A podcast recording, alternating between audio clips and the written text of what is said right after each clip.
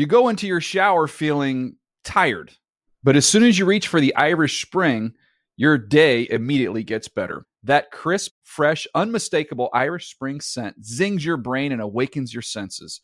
So when you finally emerge from the shower thirty-seven minutes later, because you pay the water bill so you can stay in there as long as you want, you're ready to take on the day and smell great doing it. Irish Spring Body Wash and Bar Soap. Fresh, green, Irish. Shop now at a store near you. Hey, everyone. This is Jodie Sweetin from the podcast How Rude, Tanneritos. I've been needing a quick getaway with my family, and the twenty twenty-four Hyundai Santa Fe is the perfect vehicle to take us there. It has standard third-row seating, so I'm able to pack my entire family, plus pets, in the car, while also having enough room for our camping essentials. Available H-Track all-wheel drive will get us through any dirt trails, and available dual wireless charging pads will ensure we never have to worry about getting stuck with a dead phone in the middle of nowhere. Visit Hyundai U S A dot com or call five six two, three one four, four six zero three for more details. Hyundai, there's joy in every journey. At JCPenney, fashion counts for everybody and every body. The weather is getting warmer, and it's time to swap my winter layers for fun, vibrant, and cool clothing. With so many fun things happening this spring, like Mother's Day and the Wind Down Tour, it's hard to find great-looking clothes that fit you just right. That's why I love JCPenney. JCPenney has so many stylish and comfortable options for so many different body types. I've been blown away by their selection, and everything hugs my body in all the right spots. Refresh your wardrobe this spring with style that gets you. Something to wear that fits your favorite most moments of the season at prices that feel just as good. Discover brands that get you and put style and comfort first, like Worthington and Liz Claiborne for her, each in women's petite and plus sizes. Here, spring comes in all shapes, sizes, and colors. JCPenney, make everybody count.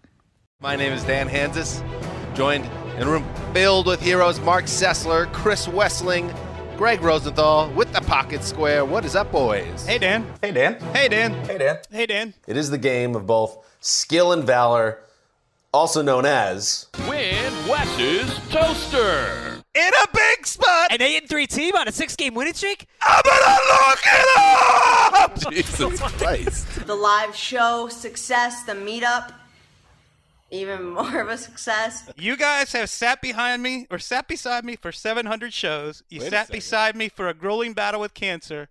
Will you stand beside me on the most important day Whoa. of my life? The wine is blue because we're having a baby boy! Oh, look at that! Something is always lost in art or experience when you analyze it. Mark Twain, once he became a riverboat pilot and learned the technical side of it, the Mississippi River was no longer beautiful for him. If I was to hire a sports writer, the first question I was going to ask him is, how do you reconcile the essential meaninglessness of sports? I mean, how do you reconcile watching young men bang into each other and try to advance an inflated pigskin against marked territory? I mean, that's what you're doing. How do you reconcile the importance of that? And I think it's like Shakespeare's poems or Beethoven's Moonlight Sonata. This is going above and beyond. At its best, sports is look at what humans can do.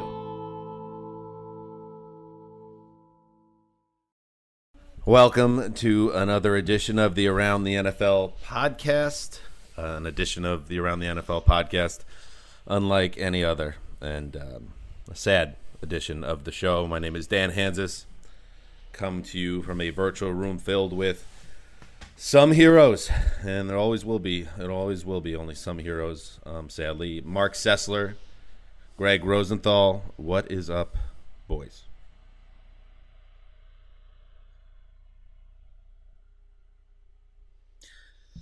Hmm. Ah. So, yes, of course, the news, and everybody knows. And But uh, Chris, uh, the mailman, Wesseling, Wes... whatever you called him, um, passed away this weekend. Uh, two weeks shy of his forty-seventh birthday, one of our closest friends, and um, a great husband to Lakeisha and an excellent father to Link, um, however brief it was. Uh, and yes, the Super Bowl just wrapped up with the Bucs laying a whipping on the Chiefs, and I think Wes would have enjoyed breaking down this game and the performance by Tampa Bay, and we wish he was with us. Um, but instead, uh, the, the show is about Wes. It's not about the game, uh, and that's how it should be, boys. Yeah, I mean, when when Wes was talking, um, you know, about the meaninglessness of sports and why you would why you would cover it, and that um, basically it's like art. You know, I think that's how he saw it, um, that you're appreciating someone doing it like at the highest level Um, possible. Look at what humans can do. And I think listening, you know, to Wes uh, say that, um, it just got me thinking of like, look at look at what he can do. You know, look at what look at what humans can do. When he when he wrote, um, when he was on this podcast, where I think he felt like totally himself, totally comfortable from like from day one, and was just awesome at it. Uh, and probably more than anything, like when he was just spinning yarns with us, you know.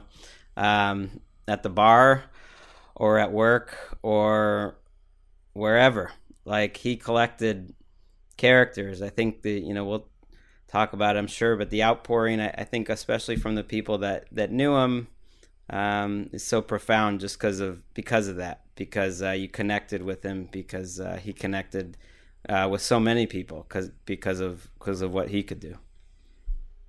Yeah. We were asked on Sky Sports if we were surprised by the outpouring, and Dan answered the question, and I I like what Dan said, that to some degree we were not, um, because this has been a really long journey, and I view Wes as someone who, as we watch football grow, um, not only in the States, but especially, you know, beyond, um, throughout Europe, that Wes is a big part of that when they write that story. Um, He is someone that uh, would go out of his way. I cannot tell you how many people reached out to us in, in D Ms this week saying, oh, you know, I've actually been writing back and forth with Wes for five years. And it's like a listener from the deep beyond. And I, he he loved engaging with football. And he wasn't a, you know, you, you couldn't put Wes into a box. And I'll, I'll say quickly. Loved that, blocking them too. Blocking them too. There, that's true. You had to play by a certain um, set of rules with Wes. I'm not a sure code. I've ever met anyone that, that blocked more people, um, but I would imagine with good with good reason. He didn't suffer fools uh, for long. Um, but when Wes first showed up at N F L, um, we had a, a former um, manager of ours. He kind of, at the Super Bowl told me, Justin Hathaway, who who hired Dan and I, you better watch out because this Wes character Um, has been writing all week while you guys been at the Super Bowl, and it's some of the best material I've ever read on N F L dot com. And I know what he's, you know, he was sort of saying, you've made a wonderful hire. Um, this person is someone special when it comes to writing football. And I was pretty new at writing football back then myself, and I would spend a lot of time reading what Wes wrote. Um, if we covered something similar, how he covered it versus how I did. And I, like, The le- the readers learn so much about football from Wes, but I would credit Wes as um, you have these people in your life that when I started to read his writing and his analysis, that it changed the way that I thought about covering mm. football, um, and always will. And you know, and that, and it was so well done. That that the clip we played at the very top of the show, Matt Zickis, um, who works for our editing team, um, just one of the many people at the at the company. He put it together. He did such a great job with it, and. Um, one of the people that the reason he was able to do that was because he knew Wes and he knew um, the bond he had with us and with Ricky Hollywood. Um, and that was kind of just Wes in a nutshell, how uh, everyone got on with him. And I was thinking how, like, I, in my whole life, um, I was never was friends with someone as long as I was friends with Wes. And I met him in two thousand thirteen. And now here we are in two thousand twenty-one. I never got into a, a fight with Wes once. I never, like, we maybe would argue on the air and the podcast, but me and him never had a single, like, moment where we were crossed and, like, in each other's faces or ever. You know, we just got on so well because he did. He got on well with everyone. And Mark and I were talking about this um, the night that he passed away over a few drinks, which I know Wes um, approved of. Um, that all three of us connected with Wes, uh, but in unique ways, which really uh, speaks to Chris in terms of, you know, really he's such an eclectic personality, and he was had so many layers. And like mm-hmm. I, I connected with Wes as someone who grew up and um, had not maybe a, a direct family that was large, but I had an extended family that I essentially grew up with, tons of cousins and a lot of them boys, and was raised Catholic, and um, grew up just in love with sports, and uh, loved stupid things like wiffle ball and like West cornhole, which he introduced to us. And I know you guys have um, reasons why you kind of felt close to him, and and what what he said. How do you reconcile the essential meaninglessness of sports? And he, he hit on something which was typically brilliant with Chris, which was this idea that you could see the human form uh, achieving um, at its peak physically. But it sports, to me, and the reason why I love sports um, is because it's more to me also than that. It's also how it brings people together. And, mm-hmm. um, you know, um, that's sports, and the N F L is what brought us together. It's it's mm-hmm. what brought Wes was on a message board, Greg, when you were um, a football writer once upon a time working in the fantasy realm, and you and you saw this guy that was just writing brilliant long screeds about fantasy sports, and you smartly hired him, and then were smart enough to bring him over here, and it just changed all of our lives. Yeah, it, it's so well said, um, because you know my. My start to the relationship with Wes is, yes, reading this this blog post on his old site, uh, Sons of the Tundra, a, a, a dynasty football blog. I gotta check that out. He, he had like a, a ten thousand it's a great site. Yeah, it's a great site. He had a ten thousand word post um, that I saw in the off season that was like, I, I could have just dropped it and and it would have replaced the first thirty pages of our preview in magazine, and it would have like improved it. I was like, who is this guy? I need to. Uh, I need to get this guy.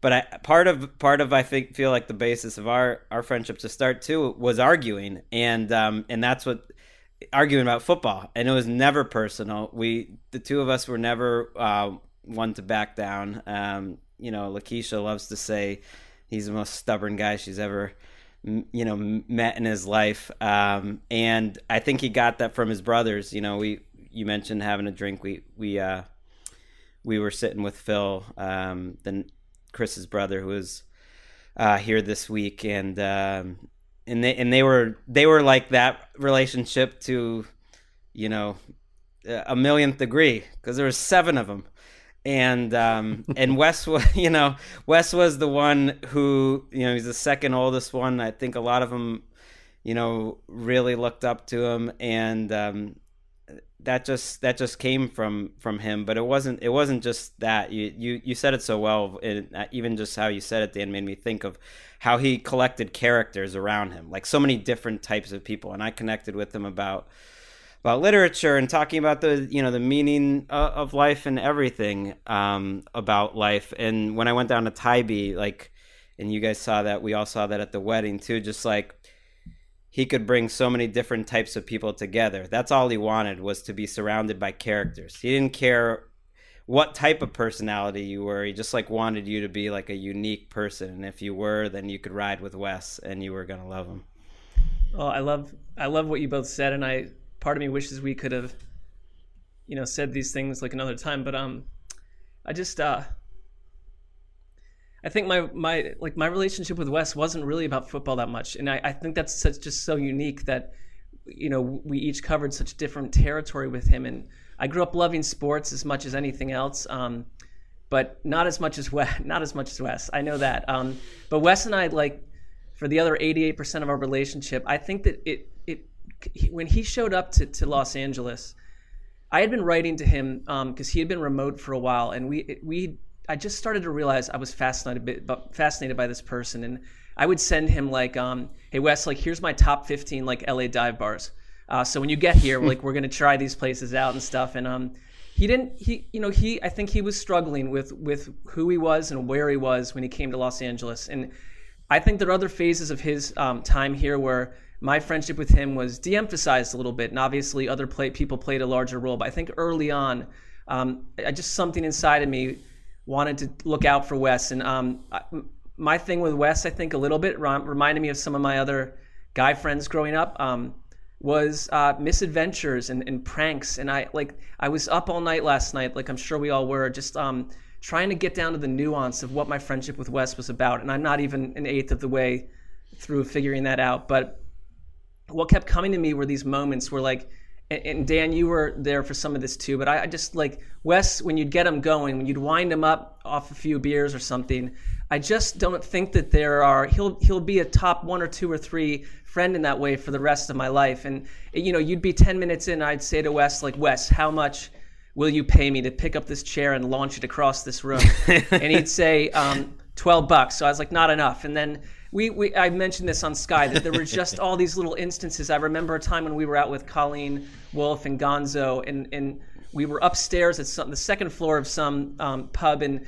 there were these tables of older women. I don't know what they were doing there, but they were essentially sort of blue-haired. And um, we would just test each other to go do little things. And we would walk up to these these t- table of women and, like, sit down very seriously. I'd say we're we're reporters from N F L dot com, and Wes would say we're, we're real reporters, we're scribes. And we would just ask, you know, do it. I would like to know, do you think that, uh, you know, Ian Eagle is underrated as a play-by-play man? This is a hot topic, and we're going around the whole bar. And, like, it just, like, the, the, the that's, you know, one little example that Wes and I would do these things. We were at an airport once, um, what some people would call an incident. Uh, I would call it an uh, an adventure to some degree, but we were rolling around asking people, like, how furious they were with fake microphones in front of our hands, like that the, that the Ravens had been pulled from the belly of the Browns. And, you know, these gentlemen would be like, didn't that happen like twenty-two years ago? And we're like, yes, but we need your thoughts. And, like, you know, by the time that that night ended, Wes and I had um, encountered other incidents. But I I, lo- I just loved being able to chat and talk with him. His ver- his verbal skills, um, that's something that always, like, I find I value in a friend. And we've seen how much how valuable he is on that front. And I, this is one little mm. um, spoonful off an iceberg. So I I thank you and Mar you and Dan rather. Um... for going out all those nights early on. I remember I met My him at a bar. My wife does not, but you do, but yes. I met him at this bar, like, I think the first day he was here. We both moved out here the, the same time. I had worked um, for the N F L a little longer than Wes, uh, about nine months longer before he, we hired, but we moved here at the exact same time. And I went out with went out with him to a bar, like, the first night, and I maybe did it the third or fourth night, and I was thinking, like, well, th- this isn't me, you know. I'm I'm not that guy, really, and I've got a I've got a young a young kid, and um, he's gonna need someone because you're right. I, I was I, I was gonna do everything I could to make um, the work part of it um, pay off because he he took a chance. He really um, debated whether to come here or not. He had a he had just gotten promoted at Roto-World. Uh, he was moving across the country from Tybee Island. I was gonna do everything I could to make the work part of it good, but it's like, I needed y'all. I needed you guys to be out with him, that, you know, or else I don't know. I don't know if he would have stayed. Well, he, it wasn't a hard chore. Phil, yeah, his brother Phil told a story that I was not aware of. That um, I believe it was Phil's daughter. Um, and apologies to Phil if I have the story slightly off, but um, was asked to do a book report on someone who took a chance in life, and she was like, "Oh, I want to do it on Uncle Wes, who had a perfectly comfortable life on Tybee Island. He grew up on the west side of Cincinnati. Um, he was a space alien for leaving the west side of Cincinnati because, as he told us many times, no one really left the west side of Cincinnati. And he he followed a friend of his that, so many funny, strange West stories, but a friend from Ohio who moved to Tybee Island off the coast of Georgia and then became the mayor of Georgia, Tybee Island. He moves there on that guy's recommendation and then settles into this island life, um, or as uh, Dave Damashek was, Dave Damashek would say, Tybee Island. and um, and then, you know, made fast friends with everyone, um, as Chris does, and built this whole life. And he was so... He was the mayor. Although, shout out he, to Jason uh, uh, Buehlerman, I believe, uh, who also officiated his wedding. Right. Let's guy. not let's remember Buehlerman was the mayor, but Wes was everyone's best friend. But Wes was so, you know, such a f***ing gifted writer. He was so talented that um, he could have just stayed on that island, um, got drunk with his friends, played softball, met someone and eventually got married, and and and he nearly did that on that island as well. And then been an online football writer and had he carved out a nice life. But he did take that, he took that chance, and um, I like to say it paid off for him beautifully. In fact, we know because Lakeisha, uh, he doesn't meet Lakeisha at N F L Network, and if he doesn't meet Lakeisha, um, I don't think he would have survived cancer the first time. Uh, that's how special a woman she is, and then there would be no Link. Uh, but it was touch and go, uh, Wes, in L A initially, and you said, Greg, you you tried, and that was not your forte, uh, going to bars. Mark and I definitely more up our alley, and we both went out with Wes a lot because we knew, we could tell immediately Wes was a, a, a good guy and um, a great football writer and a great addition to the team, but like a really good guy. Like we wanted it to make, we wanted it to work. Um, but it was it was tough because he was, yes, the most stubborn person I've ever known as well, um, uh, which could be a blessing and a curse sometimes. Uh, but he's, his initial thought was, I hate it here. This isn't me. And I remember, Mark, us going out a lot with him. One, one day, Emily, my wife, and I went to Wes's, and I remember we all sat in a jacuzzi together and we threw corn together and listened to like Springsteen. And it was just like, you just wanted him to get like in the flow of like, this could work. I remember, Mark, you and I, uh, with Emily and Wes, sitting outside the City Tavern in Culver City and signing him up for Plenty of Fish, the dating site, uh, right. which w- that took a lot of uh, a lot of convincing because he thought, oh, that's, dating sites are for losers. Like, no, Wes, this is, I think we were out of the loop, but I think this is how it works. This is how people meet and date and have fun, because you just wanted him to get his hooks into Uh, the city, and he did. He started dating a lot, and he, and he, you could tell he started to get more comfortable. And then when he met Lakeisha, who we had already known, um, that that's what changed everything. It, once Lakeisha and Wes got together, um, it, there never again was there like, I don't like it here, this doesn't work. Now, he had grievances with L A uh, to the very end, uh, but that's when you're like, okay, he's not going anywhere, and that was a beautiful thing. He never I, did get that car back that he just like left. Just lost once. the car. He lost the car. He just That's went so to the funny. Super Bowl. I wrote and, that like, down as a note too. That he, yeah. he got he got in some sort of like a minor incident or accident and just gave the car to the other party, didn't he? Just give he, he gave the car away to the people that he got in the accident with. He uh, just that's left. that's a he story just that's it, up yeah. for debate. I, I I've tried to. I even reached out to Lakeisha at some point about two years ago. I was like, Lakeisha, do you want me to like? do some like work, see if I could find out where this car was. And I think it was just eventually au- auctioned off by the city. I mean, I think it was also, it was a car that was worth about three hundred seventy-five dollars, but no, no it was, no, he, he got bought it, it he, new. No, he got the, the one you're talking about. It, he got it shipped uh, from Tybee. Uh, shout out to the N F L, actually gave us um, our moving expenses. And so he had about a five hundred dollars car shipped. Oh, you're talking about Big Irish. Yeah, no, no, probably, no, no. At, okay. probably at the, no, no, no. the expense I'm, of like uh, probably at the expense of far more value than the I'm car. conflating stories because yeah. Wes lost two cars. But uh, anyway, right. Mark, your turn. Well, no, I was just going to say that I think that something else that happened to Wes along the way was, you know, I, I remember talking to him that we would even go out in L A to various places, and he's like, "This isn't Huckapoo's. This isn't Huckapoo's. Like none of these places. They just couldn't find that." home, I think. And and that's because I don't think L A really offers that um, in establishments the same way that we, having been to Huckapoo's, it does. But he went and created it on his own. And like we started to watch Wes grow with his WrestleMania parties, which started as, you know, for ten or eleven or twelve people because the circle was smaller, but it started to grow and grow. And I remember at one point, I don't know what compelled me to do this, but I walked from N F L Network to Marina Del Rey um, to attend a WrestleMania. I think I had sort of a heat stroke by the time I got there on some level, and remember punching our friend Jason Zumwalt in the stomach and various other people. But um, these parties were that, th- these were absolutely epic events. And you know what it was? It was Wes cooking. It was Wes um, with his endless amazing playlists. And I think that the table started to turn because he just created the home that wasn't there for him automatically in Los Angeles. And Um, mm. on the Lakeisha front, the first, I'll never forget, I think we were out to, to lunch, Dan, you and I with Henry, um, and, and you had told me that Wes and Lakeisha were, I mean, for lack of a better term, interested in each other. And um, my Cupid skills are, are, are sucky because I thought to myself, well, I'm not sure about this. I, I like, I love, because I love these two so much. Um, if this ever went south, what would it do to our friend group? Um, and I, so I would just, it was on, I, it was on my radar, as you'd say. I was monitoring it. And then I suddenly became very pleased with what I saw. I think the softball team helped all that, and you can get into that. But um, their love and their relationship and, and their pairing to me is incredible, because Lakeisha's number one superpowers are positivity, and she walked right into a situation that got so gnarly. I mean, I think you're right. Without her and, and who she is inside, I don't think Wes would have gotten to the point where we watched him get married to her in Tybee Island.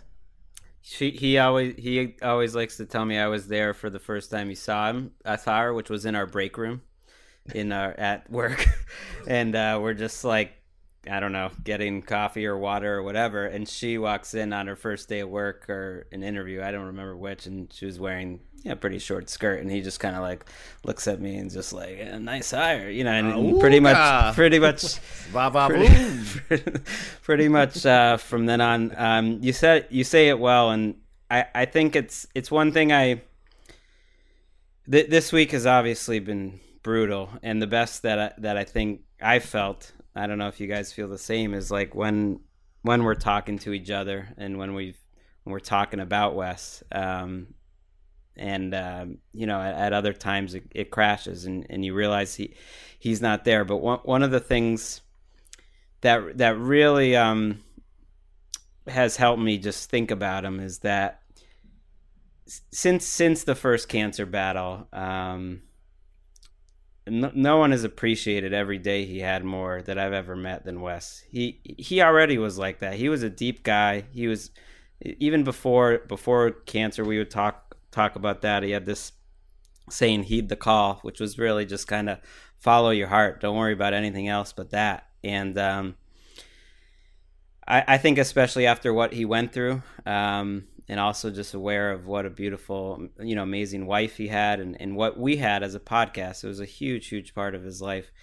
Um, he he did appreciate it. Uh, he, he appreciated every day. He appreciated the moments like that. The summer they had uh, before they got married, where they went all around the country, saw all the people that they loved, went to Tybee Island, had a big throwdown um, there. The you know the the wedding and, and last summer too, man, like. No one, you know, Damashek says it, you know, that w- cheating life. I mean, he felt like he was cheating life. He he felt like he was one of the luckiest guys in the world. He did. I would know. also quickly say I don't think the four of us have ever looked hotter as a group than we did at Wes's uh, wedding. The, I looked that picture. Some of those, those pictures are good. I mean, I don't I don't remember going on like a weight loss plan during that period, but son, I was like. I wish I didn't have the beard. Place. In hindsight, I wish I didn't have the beard. But it's a nice you know. job by the photographer, I thought, ultimately. Yeah, that's, but, um, that's possibly true.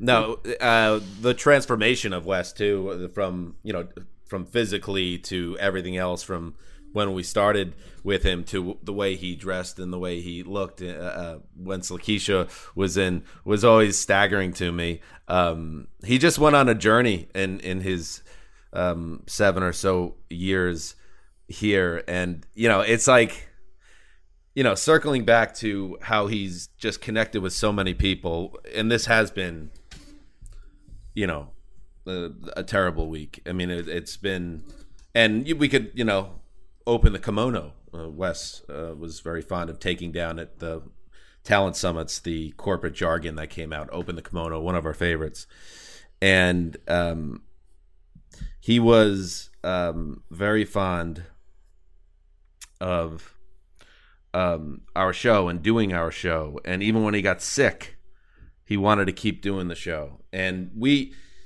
we knew things were going uh, sideways, um, really, as the summer uh, went into the football season. And, and Mark and I had many painful, like, back and forths um, where we just had this terrible feeling because it just, we, we lived it. We lived through the first nightmare of Wes having cancer, and it always felt like there was this clear path, um, as difficult as it was for him, that he was going to get this treatment, and then he was going to have this surgery, and then he had to go into re- recovery, and then the doctors were giving a, a clear um, directive of what he needed to do, and he beat it. And it was like, okay, this time it wasn't that way. And, you know, when he started not being able to do the show, um, I know as, if the listeners out there, you, you could probably put together that things were getting dicey. And then when he was able to do those Sunday night shows this year, I mean, that was one of my favorite West stories um, that connects to this is the we played softball together for, for three seasons, and I don't know if I could ever play softball again, to be honest, because me and Wes loved playing together so much, and he was my Don Zimmer, my consigliere,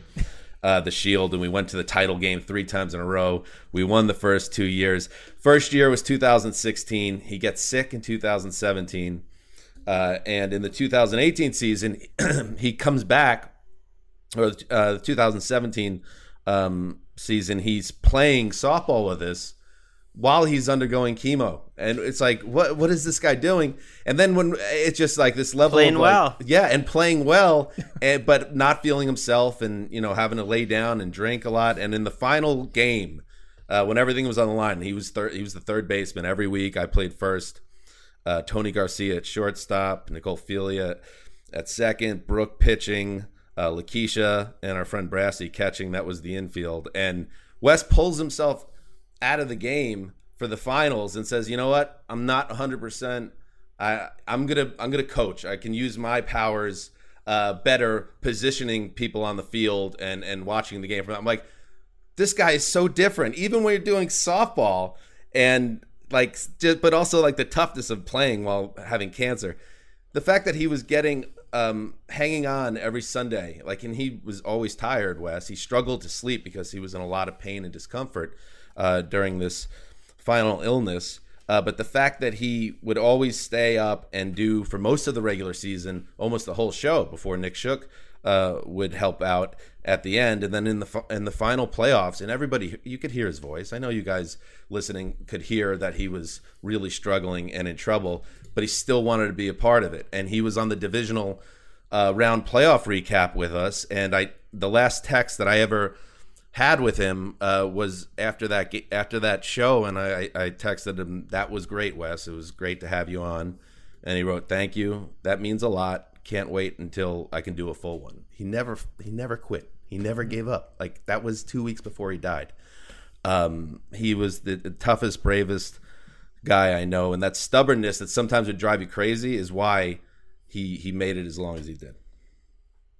It means a lot to me that one of um you know our final moments together, um and I think really our finest uh final kind of pure moment in the West sense, because that's what he was all about. He was just like searching for these pure moments in life, and a lot of them were at bars. Some some were just talking to his friends, um could have been in sports. Um, was talking about that Browns game, was the four of us, you know, and he knew he knew if he was going to be on for one one game there, that like we'd been waiting um, mm. the whole the whole time we did the podcast to see a Browns win, and he wanted to be be there for Mark, and he wanted to be there with, with Dan and I too, that the four of us could uh, could en- enjoy that as a podcast. It, it mean it means a lot to me that that he did that, and he was really pushing himself to do that.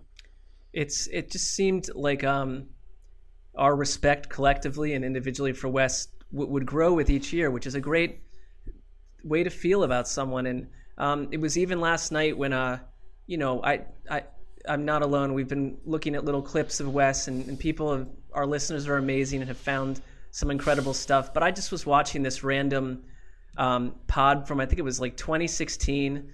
Summer, and it was like, list teams that are, you know, not gonna fulfill their promise. And I went on this like rant about Rex Ryan's Bills, um, having no idea that I would later on hang out with Rex Ryan. And he uh, actually at some point um, while I was traveling with Rex Ryan, went, I can tell, went on the internet and looked for articles written by me about him. And there were a couple out there that were uh, unfriendly, let's put it what? that way. Really? Uh, that's a whole different story. But um, but I didn't know that one. I, I'm watching this thing, and it was, you know, we look a lot younger four or five years ago, all of us. And like um, I was, you know, it was a, a rather directionless rant about the Bills.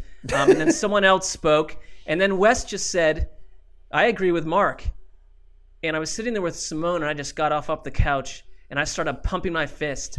F- yeah, I was like, if Wes believes in me. If he believed in my football take, I am a shining diamond. That was like all I needed.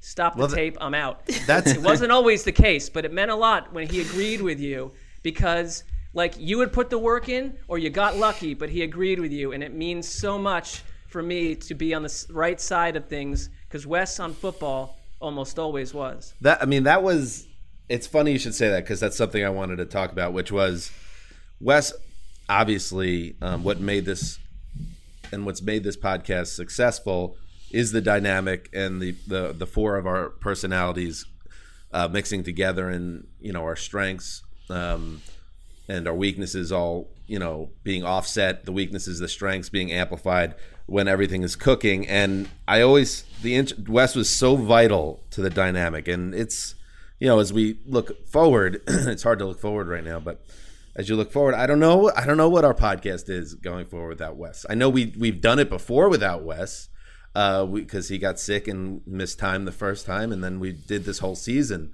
Uh, mostly without him, but I don't, none of us, we haven't sat down and talked about like what is our podcast going forward, because Wes was so vital. He was, his his football acumen was off the charts, and, you know, in terms of um, his knowledge of sports, I think he's one of the true great sports fans ever, and I would put him up against, I don't care anybody, you show me who the biggest sports fan you know is, and then I'll put him up against Wes, and the, the, the amount of games that Wes watches across the spectrum, pro, college, whatever, the tape he watched, the reading he did. He when was his just, toaster? The instincts he had. He could see the game in a way that none of us could see it. And his he was so important to the show because he would push back against Greg, and that was the scientist heat. Um, with me, when I was trying to make people laugh, I would always, if I got Wes, I knew that I would get the audience. And Wes was such a great uh, a person for me to be able to play off and understand where the, the, the tone and the feel of the show was. And Mark, with you, and this is, I don't think I've ever shared this with you, but it was something that I always noticed, the way where I sat um, with Greg to my right and then Wes to my left and then you on the far left. When you would make a football point, Mark, you would reflexively kind of turned toward Wes when you made it, because it was almost like you you were putting it out there for Wes, and and will Wes agree with it? I want I, I because you wanted that, just like we all did, because you nailed it. Like we all wanted Wes to agree with our football takes, but I always noticed you, Mark, you always looked to Wes when you were kind of putting yourself out there. I don't have the quality that Greg uh, has to where he wanted to engage with Wes. I at one point I remember challenging Wes on his Bengal fandom, telling him that, I'll never forget this, that maybe you should rethink this huge binder you put together about the Bengals, because if you're loyal, and this was, you know, the Browns were in like a deep apocalypse for year twenty-eight in a row, and like um I was like, loyal people stick with their team, and I don't remember Wes's response because it wasn't on the show, but he he uh destroyed me verbally for that. He wasn't being mean, but he basically was just like, your opinion on that is completely wrong. And I was like, I learned that arguing with Wes was not my forte, um was not my strength, um and I probably did try to avoid that and create some sort of agreement, because like you said, I mean, it meant a lot. It, I I sure I looked at him all the time, because if he's smiling, I had the same, if you say something and, and he smiles, he laughs, I've done anything, anything I could possibly hope to do on a show. Well, I mean, that's why, like when uh, Dan asked the other week, um, you know, whether what Belichick's uh, opinion was or, or feelings watching Brady, and Wes came down on, on my side. I mean, that was a bigger fist pump and celebration that I had than any Patriots game all season. I was just like, yep, okay, Wes is the decider here. Thank but then you. Mad Dog Russo straightened you right out. No, I mean, I'm taking I'm taking Wes. Uh, yeah, I love to whine. I, I've, you know, I just for fun, I don't take it too seriously with hardcore football takes, but I would go up against Wes and just have fun with it, even if I knew it was a mismatch. Uh, the thing, real thing I love to do with Wes on the show is just wind him up. And that would be, you know, wh- whether it was him carrying the, the pail up and down the hill for uh, the Patriots, and, oh, get him all fired up about Deflategate. That was so fun. Or uh, Eli and his being a Hall of Famer, and Wes saying, I think Wes's take, and it's sad that we'll never get to see um, if this would have played out. I think he said he would never he would never either watch a Hall of Fame speech or go to the Hall of Fame if Eli got in. He felt so strongly that Eli was not was not a good quarterback, which was always a fun little uh, back and forth. He was just such he was such a great podcaster, because he was um, smart as a whip, articulate. Um, he knew everything. He did the work. And he had a sense of humor, so he was kind of a total package guy. He was he was the not so secret weapon of the show. Think well, about he, this: he was so stubborn that um, he he ended up eating his own softball pants because he refused to back down off a take true. about the Raiders based on their general manager, who he disliked, and a whole bunch of other stuff. And Wait, we he, were at a Super Bowl party, he's eating softball pants. Yeah, if you're somewhat new to the show, I believe um, it was he said he would eat his softball pants if Dennis Allen's Raiders had a certain win total. I, I think, think it they was had to five. win six or something. It was something I think like it that. was five or six, something and like and they easily. I think they might have gone eight and eight that year, um, and so he he was in trouble early. And uh, that that is still my avatar on our uh, our our in company uh, client uh, messaging client client, which we do not name ever. Uh, is is Wes eating softball pants uh, so out of Dan's hand. It was so it was it was a bit that we had built up for. for weeks and weeks, and uh, the, I remember calling Wes before we got on the plane to go to New York. So it was the it was the uh, Seahawks Broncos Super Bowl at Giant or MetLife Stadium. I said, Wes, you got to bring the pants. You got to bring the pants. We need the softball pants to do the pants bit. Uh, we didn't. He didn't bring the pants. I don't. Was it the Giant? It, maybe it wasn't the New York New Jersey one. I can't remember. But he didn't have the pants, and uh, we had to go out, and I think he had to get the pants mailed.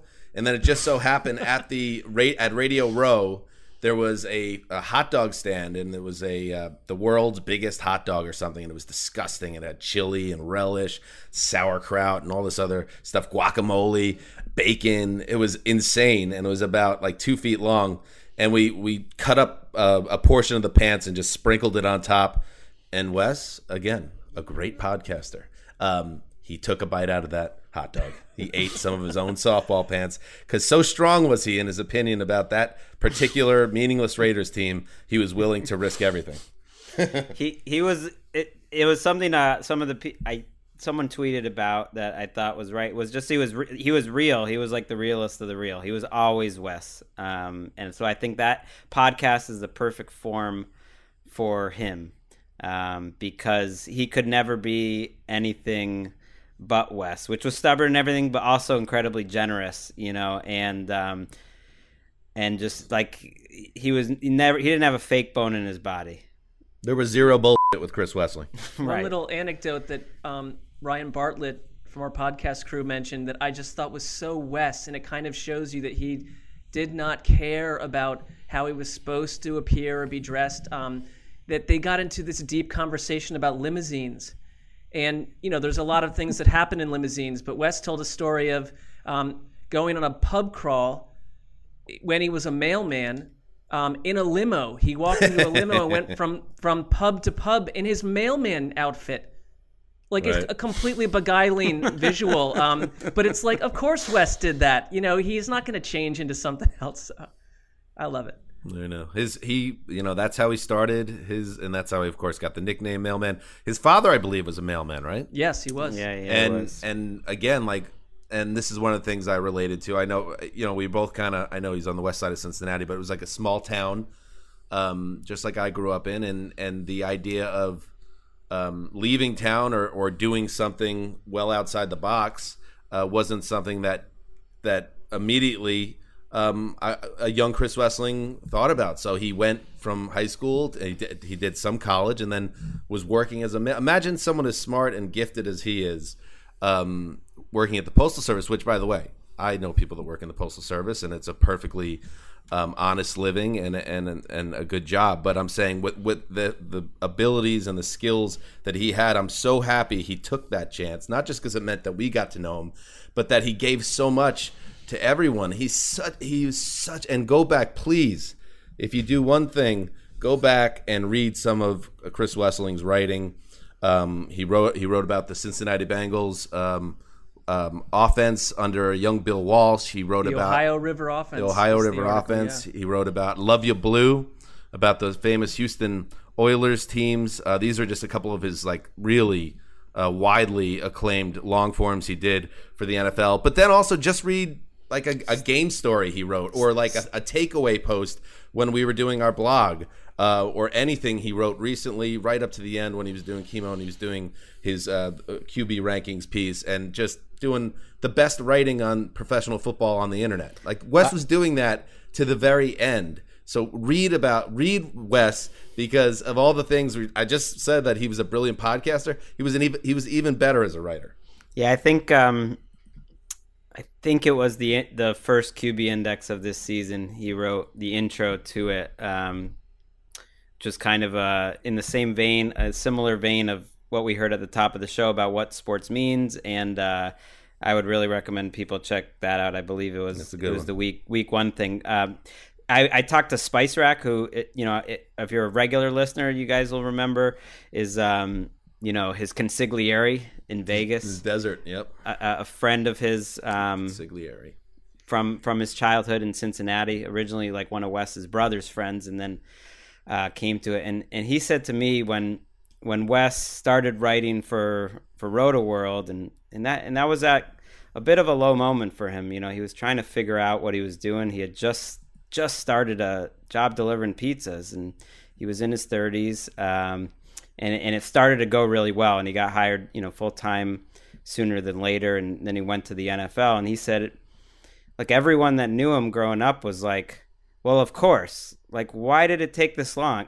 Not why did it take this long, but like, of course, like, he was the most brilliant guy um, that we all knew growing up. And, and he was the most brilliant guy about sports growing up. And when he was sixteen, seventeen, like, he had all these notebooks, the same handwritten notebooks that, that he had now. And, and, and Spicy said something that really stuck with me. Um, just like about how much Wes believed in him and that how much that meant to him.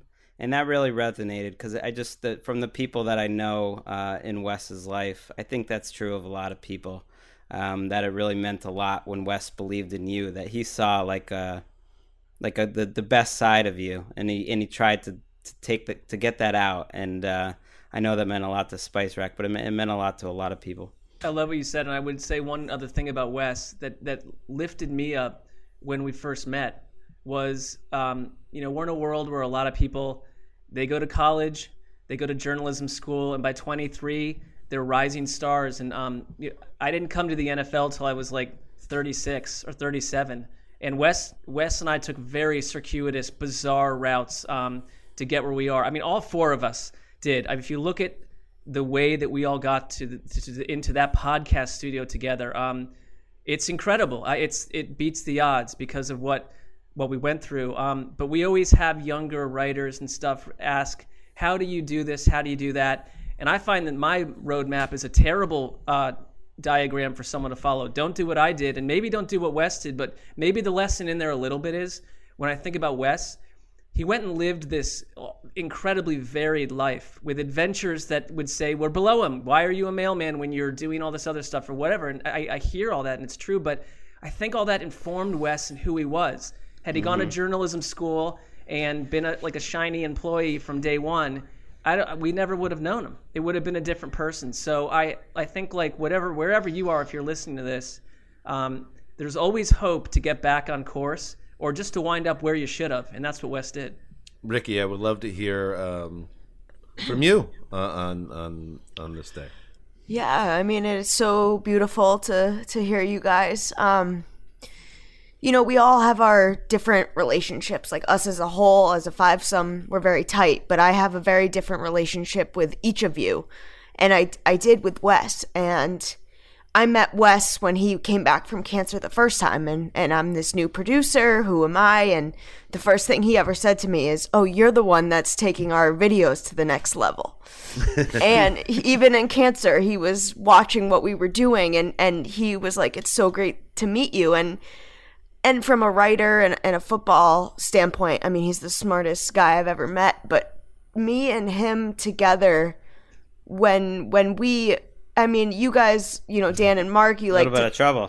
You like to tie it on, but me and Wes together were absolute tornadoes. Bonkers. And and and he was just the most slice of life that you could ever ask for, and from even petty stuff to being in the office and I'd be like mad about something catty that happened, and he would look at me and be like, what does it matter? He would just straight straight face, what what are why are you upset about this?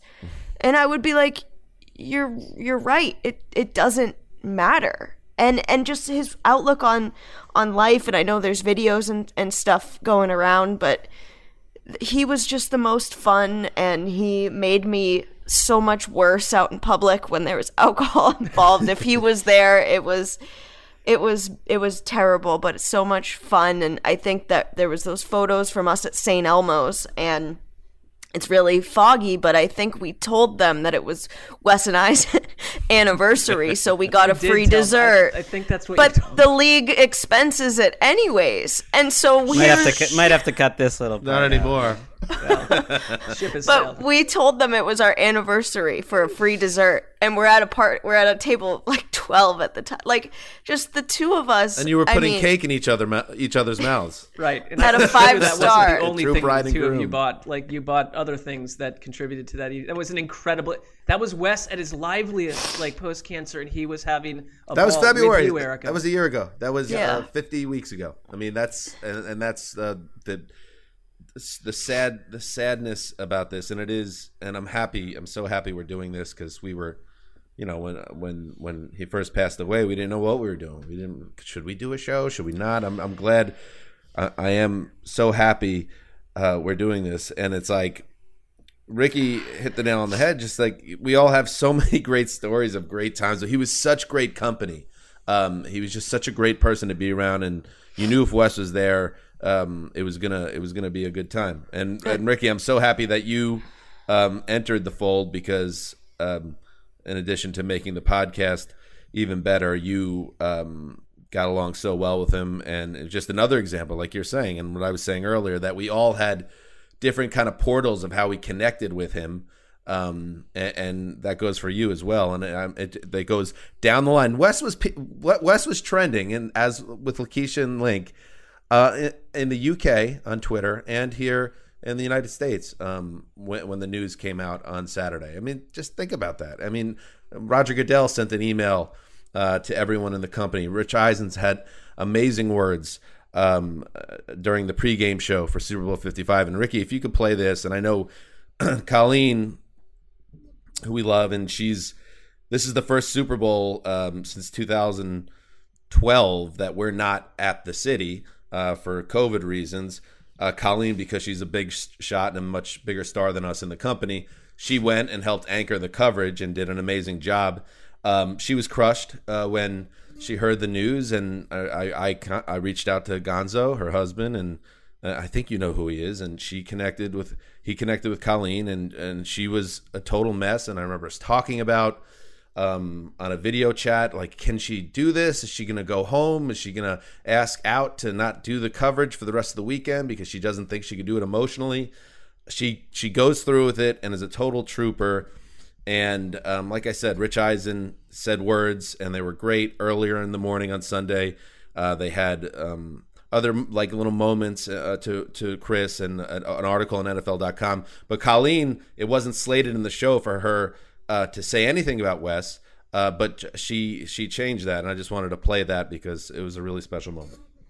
Well, Willie, you're going the Bucs. I'm going with the Chiefs. Uh, my M V P is going to be Chris Jones in this game. Nice. Um, but I am going to go a little rogue here, and I apologize to the producers and the control room, but I I just want to say these past two days I've been doing shows with a really heavy heart, and I wasn't sure if I was going to be able to put into words um, how much Chris Wesseling meant to me, meant to so many people at N F L Network. We lost him two days ago, and he was like one of the most beautiful people I've ever known. Um, he's going to be so missed, and I didn't feel like it was right to not say it um, today on this show because I've been trying to just get through these two days and pretend that it hasn't happened, and it doesn't really feel real still that we lost him. He's been family from the second I met him at N F L Network. Um, and he's such a big part of my family still. My parents, they loved him. They don't even know. They're just finding out now. So, Mom and Dad, I'm sorry that you're finding out this way. But more importantly, I just wanted to say to Lakeisha, his wife, and Link, his son, we love you guys so much. And we're all here to support you. And we know that Wes is is watching over all of us here Um, today and, and forever. Uh, and I'm sorry because there's no good transition um, to keep it moving about the game, but sometimes there's things that are more important to the game. And, and the people that we meet here at work talking about football, I've met so many great ones, and, and Chris Wesseling might be the greatest one I've ever met. So he's really going to be missed. That was amazing. And um, we can't wait to have Colleen back on the show. And, and, and when she gets back into town, and we're, you know, this isn't going to be the, the last time we talk about Wes, not by a long shot. He's part of the show for as long as this show continues, however long that may be. And we have no idea. Uh, Wes is always going to be a part of it. And, and, and just want to thank the N F L too, um, because uh, when you're working for a thirteen billion dollars company, um, there could be times where you feel like you could be lost in the shuffle and overlooked, and I think it's it's normal. And you know, when this went down, something that's so incredibly personal to us, and we knew what a big deal it was, obviously, and the listeners, you guys understand what a um, a monumental loss it is for Wes not to be with us anymore. Um, I just I, I had hoped that the N F L understood the gravity of this, and and I really thought they've come through with flying colors, both in recognizing Wes. Um, on air uh, and on our website, and all the people behind the scenes, all our um, shadowy league figures, um, Mark Brady, who's been a tireless soldier um, behind the scenes and been such a great leader, helping um, shepherd this show through good times and bad times. Um, John Marvel, Matt Schneider, Jason Kleinman, everyone who helped make this tremendously difficult process Uh, just a little bit easier. Um, thank you to everybody at the N F L listening now, and, and I want everybody to know that, because the N F L is can be a big target sometimes, and you think, oh, this is you know, uh, you know, an organization. It's a cold thing. No, it has not felt cold. It has felt like uh, the N F L was a big family the last couple of days, and and and that's what it felt like. We lost a family member, and there was a closing of ranks. You know, when you say that, like, there's not one bad thing you could say about a person. That's actually Wes. Like, there's not one person across this company, across Twitter, social media, such a dark place sometimes. There really is not one bad thing you can say about Chris Wesseling. Well put, Ricky. Well put. Um, I'm really glad Colleen took that chance. I think Wes has taught a lot of people to take chances, and I they I think N F L Network was probably just overjoyed with what she had to say. Mm-hmm. Um, I remember the first time we met her. I'll, I'll keep this really, really quick, but it was Wes and I um, were at the Whaler, as we often were, and she happened to be there with her parents. And she, we had maybe seen her once or twice on N F L Network, but she didn't have any friends. She had moved out here without Gonzo for a period of time. And Wes and his Wes way, I mean, we were thrilled to see her, but I think he made it really clear that day, you're our friend. You're hanging with us. Always and open arms with Wes. Absolutely, always, always absolutely. Welcomed you in. I, I, I told Wes, I always marveled with him that I, by my nature, like to keep things a little tighter, and and, and that goes for, like, even when we have like meetups with listeners at their live shows. I, I always did it because I love our listeners, but I never was quite always comfortable. It was just a little too much. But Wes could could have been at a after show drinking session for twenty-four hours, and it wouldn't matter, because he Sometimes always he wanted people. He always wanted people around, and he always welcomed anyone in. And he was so great. He was so great with that too. Well, that that's the generosity, and I'm glad we got Colleen's voice in there, because uh, her and Gonzo really um, have meant a lot to to Keisha and. Um, in Wes over the last uh, few years, really. And yep. like, um, he, uh, you know, he, he did, um, he did have a preference, I know, in this game, uh, by the way, tonight, which I, I was thinking about. He was, he was hoping that the Bucks would win. His, his brother, Phil, could not uh, resist asking him, I know, um, this week while, while he was in the hospital, and, and Phil being a Wesseling, and they're all they all got this, like, you, you see it come out where they're they're all a little, you know, similar in some ways. But I don't think Wes was really even playing ball at first, but eventually got the answer out of him. He wanted yeah. to see he oh, wanted he to always see loved Brady. He wanted to see Brady win one more. Yeah, Wes always loved Brady because uh, he you know Wes is such a student of the game, and um, knew really what Tom Brady has been able to do for twenty years now, now winning a seventh Super Bowl, which um, obviously you wish you wish Wes saw it, and maybe he did. Mark Sessler, you and I had a talk late, late, late, late um, Friday night, uh, and like where where is Wes now? And uh, you know, Wes was open. Like I said, we, he was raised Catholic like I was, but um, he had, you know, fell away from religion as he got older. And we would often joke on this show um, when we started to duck into those waters of religion and faith, of save it for the theology podcast. And this is not going to turn into the theology podcast, uh, but it did. It crossed my mind. And um, uh, when he passed on, where he was, and if he's listening to us now. And um, my grandmother, uh, Gramby, who I, I love forever. And she, uh, She passed away a couple of days before I moved to L A to take this job, and um, she gave me a rosary uh, right before she died, and um, I always kept it with me. I actually wore it when I first moved here, um, and um, but I had kept it in my closet uh, for years, really, um, because it wasn't I wasn't somebody who was going to church or praying, um, but I, I took it out last week and. and kept it by my bedside and said prayers for Wes, and I let him know as much in a text. And uh, Lakeisha told me that, that he did see that in the hospital room. Um, so that, that meant a lot to me too. And uh, and if you are listening, Wes, right now, I, I hope we're I hope you this is okay with you. I don't know if you're mad at us because we're not talking He's football mad. right now. He's mad. He could be. Why? I don't know. I don't because... know. Why would he be mad? Because he he would be mad that we're not talking about the Chiefs O-line crumbling. Mm. He would be mad at people saying it was Mahomes' fault on Twitter. I can I've been he would be mad about that, yeah. Em- like tweeting back at people he doesn't even know, getting telling them that they you know don't have eyes, and I just. Uh, he he would sneaky he would sneaky like Mahomes getting taken down yeah. um, a peg, but I don't think he'd be mad. I think he would. No.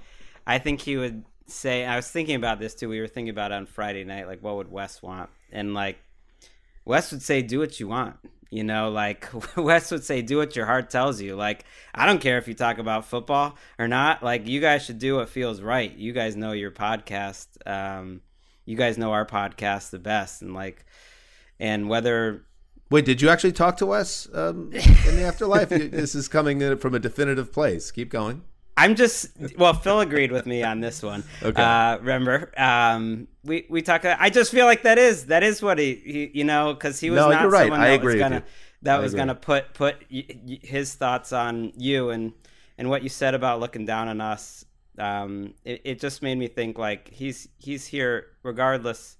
Like he's here with us. Like he right. is he Always. is part he is part of us. He is part of who we are, not just the podcast, but just who we are as people and how how we act as people. And and I've thought about that that that's that's the best way to honor him is is how how we act, you know. I would I would tell it, say one thing like I, like I said, I think my my relationship with him was about at best twelve percent about football.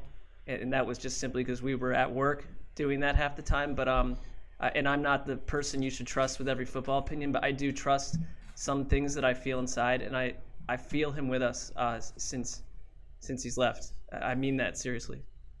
Awesome. Um, you know, I want to point out uh, Greeby, who is one of our longtime listeners and uh, one of the founders of the, the subreddit um, Around the N F L, um, started a GoFundMe page um, that I want uh, everyone to check out.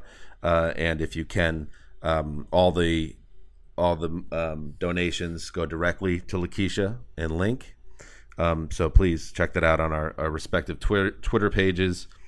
Um, and yes, um, Link is, you know the, so, you know Lakeisha, and it's so tragic and sad that Wes didn't get more time with Link. But I know. Uh, We're all going to be there for him as uncles and Ricky as an aunt, and um, every, listeners can know that. I, I know it's everyone feels for Lakeisha as they should because she has such a gargantuan uphill climb in front of her right now, and we're trying to be there for her as well. But none of us can put ourselves in, in their shoes. But listeners, just know that we're we have her back, and, and we're going to do everything we can. Um, to help with Link as well, because um, that's how it would be if it was any of us that switched places with Wes. I know you guys would be the same way with me, and I would be the same way with you. Absolutely. All right. Love it, you, Lakeisha, whenever yeah, you listen. Yep, whenever you listen to so this. So strong. She is amazing. I have I have no I have no doubt that she will rise above and, and overcome the challenges in front of her, because she is, they were a power couple. Uh, they are a power couple forever. Um, and she will, um, she will get this thing figured out in time, but it will, it will take time. And, and it will take time for us too, because it, it's obviously this is a time of um, unforeseen and tragic circumstances um, for our show, and trying to figure out what comes next and, and what's the right thing to do. And, and we all feel, and we hope that you, the listener, understands that we're not ready to, we'll see you on Wednesday to talk about how the Chiefs fix their offense. Like, we're not going to be doing that. We're going to take a little time off.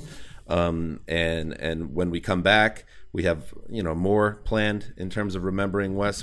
We talked about doing a show where we remember some great Wes moments, and I would say this is a, a great opportunity for crowdsourcing. If you're not on the Around the N F L subreddit, go get on it, and please, uh, maybe Greeby or whomever else can start a thread of favorite Wes moments on the show that we could begin uh, to just build up a library. And um, like I said, Wes is, and has been reiterated by everybody here, Wes is a part of this show forever. He's part of the show right now as we speak. And it's going to stay that way as long as the Around the N F L podcast exists. All right, boys. Ricky, anything anything else? I just want want to reiterate what you just said about Lakeisha. I mean, we saw her briefly Friday, and she, you know, obviously as tough as it is, she was laughing with us when we were remembering Wes too, before he had even, you know, passed at the hospital, and and she is just the most remarkable person I think I've ever met. Yeah, like I, I feel so lucky that we were able to see her um, and Phil that morning. And, you know, it, it, it's complex, just to be really real. Um, I, I look back on the past couple of months and wish I had sent that extra text or two. I didn't really get to say goodbye to Wes. And, and, and the vast majority of people um, have those complex feelings. But, but this... but there's so much about him that's going to um, bring life and vibrancy. And, and it's through Link and it's through Keisha who are who are with us, and we will look after in in our own ways um, until the very end. And and so this is just the beginning of what we are going to uh, be doing for them. It, it hurts because there, there, wasn't, there wasn't the time, you know, that they would have wanted in any circumstance um To, to say those goodbyes and stuff, but of all people, Wes knew. Like all the, I thought about it a lot. Like and, and Keisha, um, absolutely knows uh, how we all feel about her. Um, but but he knew. Like all the things we we we want, we would have wanted to say, or other things. Like he he knew all that. I believe I believe that in my heart. All right. So, yes, we will at some point return to talking football on this podcast. But right now it's about Wes and remembering Wes, and uh, listeners that have reached out. Thank you to everyone. We can't say thank you individually to everyone because there's just been such an outpouring.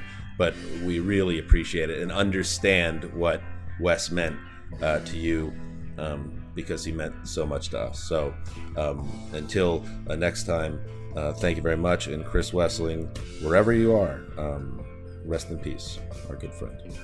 Love you. Love you, Wes. Me and Wes always used to say that, like, adults don't drink milk. And we would always laugh that adults don't drink milk. So I think I'm going to have a glass of milk tonight. Make them laugh.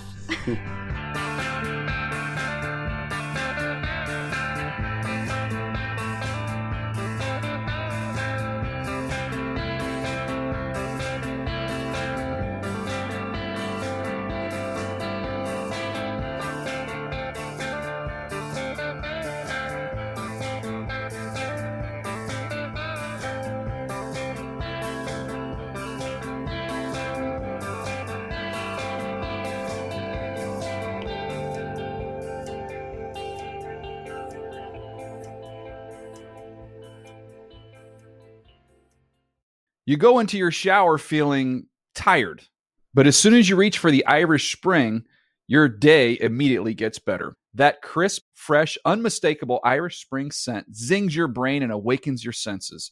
So when you finally emerge from the shower thirty-seven minutes later, because you pay the water bill so you can stay in there as long as you want, you're ready to take on the day and smell great doing it. Irish Spring Body Wash and Bar Soap. Fresh, green, Irish. Shop now at a store near you. Hey, everyone. This is Jodie Sweetin from the podcast How Rude, Tanneritos. I've been needing a quick getaway with my family, and the twenty twenty-four Hyundai Santa Fe is the perfect vehicle to take us there.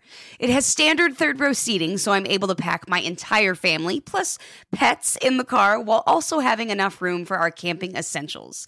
Available H-Track all-wheel drive will get us through any dirt trails, and available dual wireless charging pads will ensure we never have to worry about getting stuck with a dead phone in the middle of nowhere. Visit Hyundai U S A dot com or call five six two, three one four, four six zero three for more details. Hyundai, there's joy in every journey. Awards Watch says Liam Neeson is at his best. Don't miss In the Land of Saints and Sinners. Having left his dark past behind, retired hitman Finbar Murphy, played by Neeson, leads a quiet life in a remote coastal Irish town. But when a menacing crew of terrorists arrive, Finbar is drawn into a vicious game of cat and mouse, forcing him to choose between exposing his secret identity or defending his friends and neighbors. In the Land of Saints and Sinners, from Samuel Goldwyn Films and Sony Pictures Home Entertainment. Watch it now on digital. Rated R.